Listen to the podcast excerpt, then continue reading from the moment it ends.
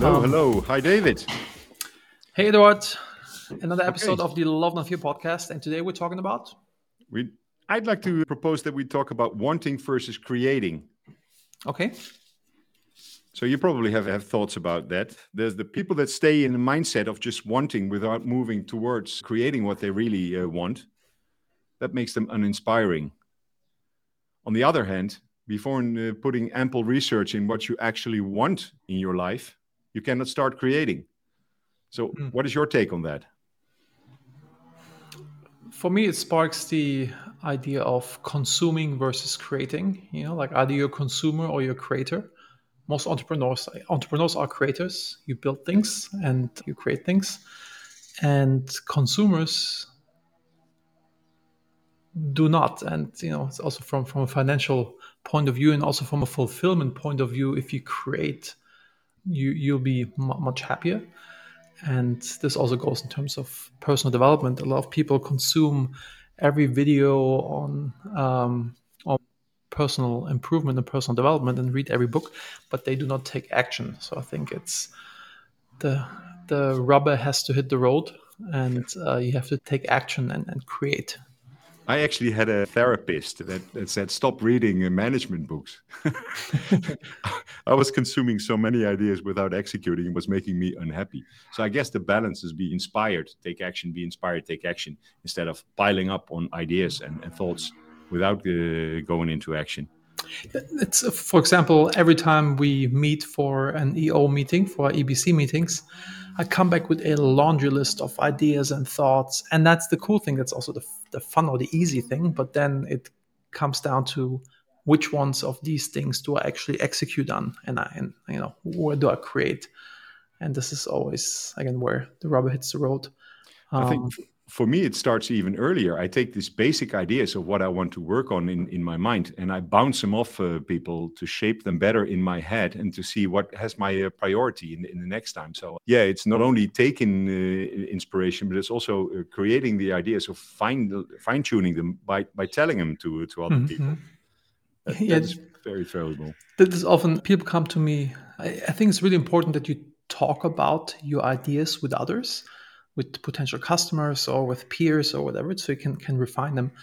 I often have that people come to me and say like, "Hey, you're an entrepreneur, you do the tech stuff. Like, I have this amazing idea, but you have to sign this this NDA yeah. first and blah before I can tell you about this amazing idea." And then I always say like, "You, you we don't even have to continue the conversation. You will not be successful because you have to expose your ideas to the market to get get feedback. That's you know again that's uh, falling under the wanting. You know, they want something, but the creation process is is involves others. You know, he cannot do this in the vacuum. Yeah, those are. And what are your ideas about striving for perfection in that? When, when is a good time to just get going? And when oh, do you just the, the best time to plant a tree is 30 years ago or today, right? And so perfection, it's if you're from, coming from the startup world, if you're not ashamed about the product that you put out there, at least to some degree. You've waited way too long. It's about just like doing and and and you know, kind of rolling with punches and learning from learning while doing, you know, like not not tinkering on something until it's like perfect, perfect. Same with this podcast, you know, we could like study and plan and do way more, but it's it's much better to just like get out there and put this out there in the world and see what resonates with people and what doesn't resonate with people. Right. Yeah. Okay. I've heard this inspirational quote the other day. It's by uh, John Maxwell. And he says that people change when they heard enough that they have to, they learn enough that they want to, and they receive enough that they're able to. And that I had to chew on that a little, but that's exactly exactly true. If any of those three variables uh, are missing, then nothing is going to happen. Mm, very true. And unfortunately, most people only move if they feel the pain right i guess that, that and that's also kind of coming from a place of fear right you only move if you have the fear if you if you go to work to pay the only reason is to pay for your life versus if you go out of love because you want to cause change or you want to have a positive impact or you want to help the customers of your business to succeed in what they're, what they're doing yeah i think that this yeah, I think it's super crucial that you make this switch in your mind that you are not only acting because of the fear, uh, of, of the, the pain that, that you're feeling. Okay. And it's, I guess it's also out of fear that people stop exposing themselves to new ideas. I've met plenty of people that basically stop building their skills, get picking up new skills, picking, learning new traits because of yeah fear from the unknown. Mm-hmm.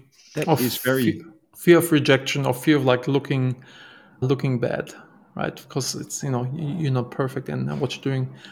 I read something that's it's with with kids that if you let me see if I can get get this together. If you always praise a kid for like, oh, you're so talented at this, then will always stay in their comfort zone. Versus if you praise them for like, oh, you've been working really hard on this, then they'll they'll switch and they will actually try out new things and continuously grow. They'll be in a growth mindset. Versus like, if you say like, hey, you're talented at this, then they'll never try something else out because then they're not good at this. You know, and it's totally cool to be not good at something if you you know i've been recording podcasts for a while or recording videos if i look back at the, the early ones i'm totally cringing. But this is just a process you know you you start out and you get better and better and better. Yeah. But just just by doing you know. Yeah. When, when you focus at the result you want you you lose interest in what other people think right? Hmm. so i get very unhappy if i measure myself against other people I, I, I, actively have to take back and, and look on the progress I've made in, in the in the in the past period, and that shifts. That's a huge shift in perception. If I don't actively do that, I will focus on everything that I haven't accomplished in this this particular time frame, and by zooming out and looking at the progress uh, that I have made, it is a huge change. Yeah. I, I, agree that it makes sense to only measure yourself like how good you for example I go running with my brother-in-law and he's much fitter than me and he's just like running fast. If I compare myself to him, then I could be discouraged. You know, versus just looking at like how have I been improving. But there's also another side of the coin of like being competitive. I used mm-hmm. to hate being competitive, but I think it's also a, a really good thing because it brings the best out in us if you see it from a place of love and not from a place of fear. I used to see being competitive only like a fear-based thing, right? I, you know, I didn't want to lose. You know, I don't want to lose in, in a competition, but also do not want to crush the opponent, right? So it's like I've always been been struggling with being competitive. But actually, I think it was Leonidas, one of our EO forum mates. He told me that in the Greek language, being competitive means getting better together. Yeah you know? So if we push ourselves together then we'll we'll have the best outcome because iron sharpens iron. If i get inspired by you running faster than me i'll push myself like ah, let, let's keep up with them you know? And not getting discouraged by if i think like oh i'm not as successful. Mark zuckerberg is younger than me but he's way more successful. You know i think that's like a can pull you down. So yeah i think there's there's truth in both to be competitive and like you know work with your peers to push yourself hmm. but also looking at your own progress and not comparing yourself to people who are like way further ahead than you. The, the fact that you run with your brother-in-law who is fitter that probably pushes your limits. If you were to surround yourself with the people that are less fit chances are that you will not improve that much so you're, you're the average of the five people you surround yourself the most with, right? And this is, you know, better be uh, the dumbest in the room. That's, yes, uh, yeah, that's, absolutely. That's a very cool expression. I think this is uh, good for today. What do you think? Yes, perfect. Okay, beautiful. next time. Go to lovenotfear.com, sign up for the community, buy a Love Not Fear shirt, spread the love. See you in the next one. Bye.